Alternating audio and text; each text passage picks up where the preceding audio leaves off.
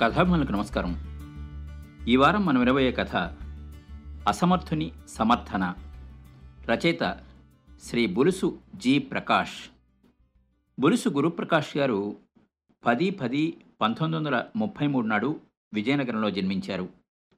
పంతొమ్మిది వందల నలభై తొమ్మిది నుండి ప్రారంభించి ఇంచుమించు అన్ని తెలుగు పత్రికల్లోనూ ఐదారు వందలు కథలు వ్యాసాలు రచించారు. ఆంధ్రప్రదేశ్ రాష్ట్ర విద్యుత్ సంస్థలో ముప్పై ఏడున్నర సంవత్సరాలు ఉద్యోగం చేసి జూనియర్ అకౌంట్స్ ఆఫీసర్గా పంతొమ్మిది వందల తొంభై ఒకటిలో పదవి విరమణ చేశారు. యవ్వన చైత్రం అన్న కవితా సంపుటి తెలుగు పికాసో కథల సంపుటి వెలువరించారు. వినండి. అసమర్థుని సమర్థన కథ రచయిత శ్రీ బులుసుజీ ప్రకాష్. పేర్లో ఏముంది? అంటారు. నిజమే. బృహస్పతి అని పేరు పెడితే బుద్ధిలో మేధావైపోతాడా? సరస్వతి అంటే చదువులు అభ్యస్తాయా మురళీకృష్ణ అని పేరు పెడితే మురళి వాయించగలుగుతాడా?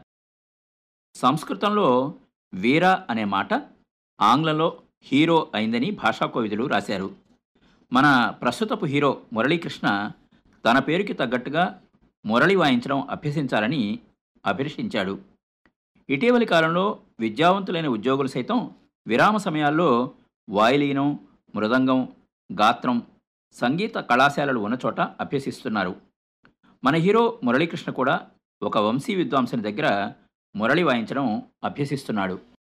బజార్లలో పిల్లన గ్రోవులు అమ్ముతున్న వాళ్ళు రకరకాల సినిమా పాటల్ని వీణుల విందుగా వాయిస్తూ పిల్లన గ్రోవులు అమ్ముతూ ఉంటారు. అలాగే మనం కూడా వాయించేద్దామని కొంటాం. కానీ అలా వాయించలేం.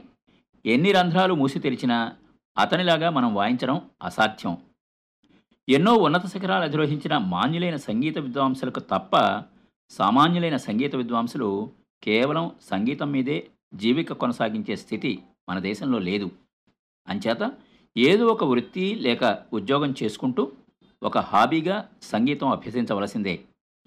మురళీకృష్ణ ఒక పురపాలక ఉన్నత పాఠశాలలో ఫస్ట్ గ్రేడ్ తెలుగు పండితుడు సాహిత్య విద్యా ప్రవీణ. పాఠశాల మూసేసిన అనంతరం సాయంకాలం వేళ ఐదారు త్యాగరాజ కృతులు మురళ మీద వాయించడం నేర్చుకుంటున్నాడు. ఇంటి దగ్గర బ్రాహ్మీ ముహూర్త సమయంలో లేచి సాధన చేస్తున్నాడు. అనగానగా రాగమతిశీలుచుండు అన్నట్టు సాధనలోనే కదా అనుకున్న పనులు సమకూరుతాయి. మురళీకృష్ణ చేస్తున్న సాధన కూడా ఆత్మానందానికే తప్ప కచేరీలు చేసేసి ఖండఖండాంతరాల్లో ఖ్యాతి గడించేద్దామని కాదు. నేర్చుకున్న ఐదారు కృతుల్ని భద్రాచలంలోని రాములవారి సన్నిధానంలో వాయిద్దామని మొక్కుకున్నాడు.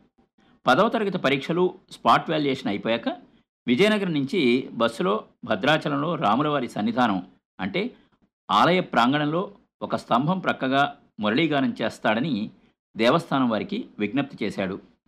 దేవస్థానం వారు అనుమతించారు. దేవస్థానం సత్రంలో బస చేశాడు. పావన గౌతమిలో స్నానం చేసి పంచా లాల్చీ తొడుక్కున్నాడు.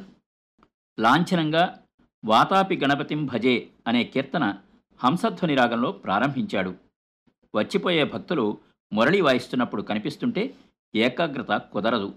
అంచేత కళ్ళు మూసుకుని శ్రీరాముని దివ్యమంగళ విగ్రహాన్ని భృకుటి మధ్యంలోకి తెచ్చుకుని మొదట వందనం రఘునందన అనే కృతి శహనా రాగంలో మురళి మీద వాయించాడు. వచ్చేపోయే యాత్రికులు ఈ మురళీ విద్వాంసుని గానపీయూషాన్ని ఆస్వాదిస్తూ ఆయన ముందర తమకు తోచిన విధంగా రూపాయి రెండు పడేశారు. మొదటి కృతి అయిపోయాక మురళీకృష్ణ కళ్ళు తెరిచి చూశాడు. తన ముందర రూపాయి రెండు రూపాయి నాణేలు నోట్లు పడి ఉన్నాయి. మురళీకృష్ణ చాలా మథనపడ్డాడు. యాత్రికులకు తానొక బిచ్చగాడిలాగా కనపడ్డాడా?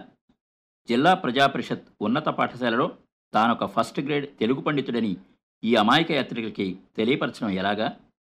తన ప్రశస్తికి భంగం కలిగిందే? ఈలోగా తనకు మంచి ఆలోచన స్ఫురించింది. యాత్రికులు వేసిన డబ్బుల్ని వద్దడం ఎలా? అని తీసేసుకుని ఆఖరిని రాములవారి హుండీలో పడేస్తే పోలా? అనుకున్నాడు. నిధి చాలా సుఖమా? రాముని సన్నిధి చాలా సుఖమా?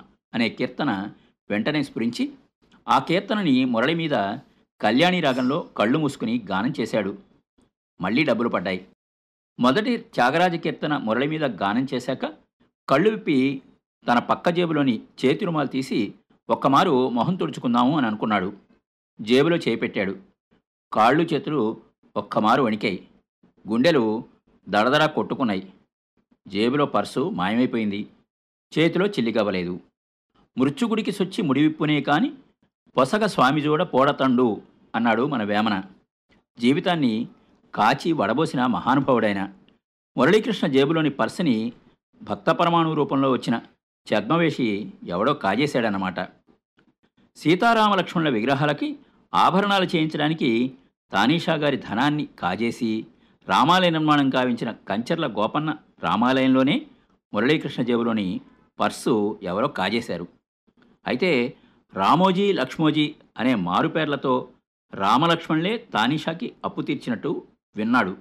కానీ నేటి మురళీకృష్ణని ఆ విధంగా ఆదుకునే దేవుళ్ళేరి కంచర్ల గోపన్నకి తానిషా పన్నెండేళ్ళ ఖైదు శిక్ష విధించాడు. పన్నెండేళ్ళ ఖైదు శిక్ష అనుభవించిన అనంతరం తానీషా గోపన్నని ఖైదు నుంచి విడుదల చేశాడు. దానికి మనవాళ్ళు పూర్వజన్మ గాథ ఒకటి చెప్పారు. కంచర్ల గోపన్న గత జన్మలో ఒక చిలకని పన్నెండేళ్ళ పాటు పంజరంలో బంధించాట. అందువల్ల తాని జన్మలో పన్నెండేళ్ళ జైలు శిక్ష అనుభవించవలసి వచ్చిందిట. మరైతే అంతకు ముందు జన్మలో ఆ చిలుక తానే రూపంలో జన్మించిన కంచర్ల గోపన్న ఏ రూపంలో జన్మించాడో ఆ రూపాన్ని బాధించి ఉండవచ్చు కదా. అందుకే తనకి పంజరం బందికానా వచ్చిందేమో. అలా ముందు జన్మకి అంతకంటే ముందు జన్మకి వెళ్ళిపోతే ఈ జన్మలు ఎక్కడ ప్రారంభం? సాధారణంగా ధనదర్పంతోనూ బలదర్పంతోనూ ఉన్నప్పుడు ఎప్పుడూ కూడా దేవుడు తలంపుకి రాడు. గజేంద్రుడు నీటిలో మొసలి నోట్లో చిక్కి వెయ్యి సంవత్సరాలు పోరాడి దశలక్ష కోటి కరుణీనాథుండా అయి ఉండి మొసలికి లొంగిపోవలసి వచ్చింది అని బాధపడతాడు. అప్పుడు లావక్కింతయు లేదు అని మనస్సులో ఈశ్వర సన్నిధానం కల్పించుకుని మొరపెట్టుకుంటాడు అలాగే తెలుగు పండితుడై ఉండి కేవలం రాముల వారికి మొక్కు తీర్చుకుందామని వచ్చిన మురళీకృష్ణకి తిరుగు ప్రయాణం ఎలాగా? బస్సు ఛార్జీలు సాదర ఖర్చులు కలిసి కనీసం వంద రూపాయలు కావాలే. గజేంద్రుడు నీటిలో ఉండడం వల్ల ఈశ్వర సన్నిధానం కల్పించుకున్నాడు. కానీ మురళీకృష్ణకి ఆ అవసరం ఏది? తానే రాముని సన్నిధానంలో ఉన్నాడే. మురళీకృష్ణ జేబులోని డబ్బు పోగానే రాములు వారిపై ఉన్న భక్తి మరికొంచెం పెరిగింది. కళ్ళు మూసుకుని పిల్లనగ్రోవి కన్నులు కూడా మూస్తూ తెరుస్తూ రాములవారి విగ్రహాన్ని మళ్ళీ భృకుటి మధ్యంలోకి తెచ్చుకుని సంగీత జ్ఞానము భక్తి వినా సన్మార్గము కలదే ఓ మనస అనే కృతిని ధన్యాసిరాగంలో ఆలపించాడు. చాలామందికి సంగీత విద్వాంసులకి పాట పాడుతున్నప్పుడు గొంతు గాద్గదికం అవ్వదు. పక్కన ఉన్న మృదంగ విద్వాంసుని మీద వాయులీనం కమాన్ మీద కళలు వేస్తూ ఊగిపోతూ పడిపోతూ ఉంటారు. కానీ మురళీకృష్ణ మురళి మాత్రం గద్గదం అయింది పక్కవాద్యగాళ్ళు లేకపోయినా నిశ్చలంగా వాయించాడు. కీర్తన ముగియగానే మళ్ళీ రూపాయలు రెళ్ళు అతని ముందర పడ్డాయి. ఇప్పుడు మురళీకృష్ణకి కొంచెం స్వార్థం పుట్టింది. ఇంతకు ముందు పడ్డ రూపాయల్ని రాములవారి హుండీలో పడేద్దామని అనుకున్నాడు. కానీ ఇప్పుడు తన ప్రయాణపు ఖర్చుల కింద వాడుకుందాము అని అనుకున్నాడు. ఏం చేయడం? గత్యంతరం లేదు. ఇంత క్రితం యాత్రికులు తన ముందు డబ్బు వేసినప్పుడు తనను ఒక ముష్టివాడని యాత్రికులు భావించినందుకు బాధపడ్డాడు. కానీ ఇప్పుడు మురళీకృష్ణకి డబ్బు అవసరం ఏమిటో తెలిసొచ్చింది. తన ముందర పడ్డ డబ్బుల్ని జాగ్రత్తగా లాక్కుని పోగు చేసి లెక్క పెట్టాడు తన బస్సు ఖర్చులకి కిట్టిపోయాయి. తోవలో భోజనానికి కాఫీ టీలకి మరో పదిహేను ఇరవై రూపాయలుంటే సరిపోతుంది. మళ్ళీ కళ్ళు మూసుకుని నగుమోము గనలేని అన్న కృతిని అభేరి రాగంలో మురళి మీద పలికించాడు. మరికొన్ని డబ్బులు ఎదరపడ్డాయి. ఆ డబ్బులని జేబులో వేసుకుని పవమాన సుత్రుడు పట్టు పాదార విందములకు నిత్యజయమంగళం అన్న కృతిని సౌరాష్ట్ర రాగంలో ఆలపించి కచేరీకి మంగళ పాడేశాడు.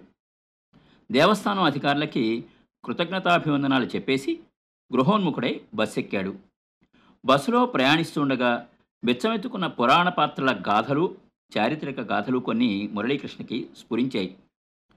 అదితికి కశ్యప ప్రజాపతికి వామనమూర్తి జన్మించాడు. మహర్షులు అతనికి ఉపనయన సంస్కారం గావించారు.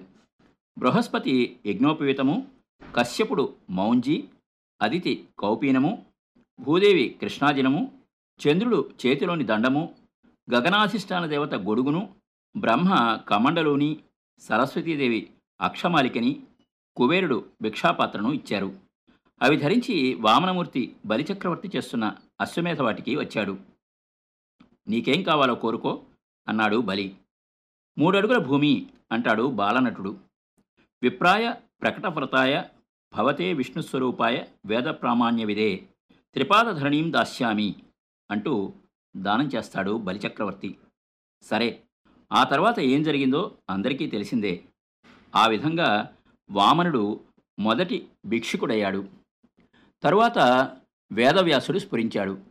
వేదవ్యాసుడు నాలుగు ముఖాలు లేకపోయినా బ్రహ్మదేవుడని చతుర్భుజుడు కాకపోయినా మహావిష్ణువని ఫాలనేత్రం లేకపోయినా పరమశివుడని చెప్పబడింది. అంటే అతడు త్రిమూర్త్యాత్మకుడు అన్నమాట. ఆ చతుర్వదనో బ్రహ్మ ద్విబాహురపరో హరి అఫాలలోచన శంభు భగవాన్ బాదరాయణ. ఖిలములైన వేదాలను ఏ శాఖలకి ఆ శాఖలు అమర్చి విస్తరింపచేసినందుకు వేదవ్యాసుడని పేరు వచ్చింది. మహాభారతాన్ని తైలముగా చేసుకుని జ్ఞానజ్యోతిని వెలిగించాడు. ఏనత్వయా మా ఏనత్వయా భారత తైలపూర్ణ ప్రజ్వలితో జ్ఞానమయ ప్రదీప. అటువంటి వ్యాసుడు తన శిష్యులతో కాశీలో భిక్షాటనకు బయలుదేరుతాడు.